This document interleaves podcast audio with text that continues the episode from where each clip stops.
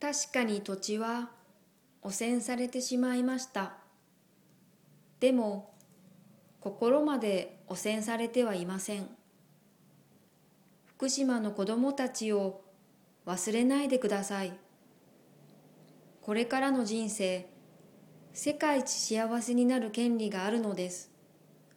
世界一幸せにする義務が私たち大人にあるのです。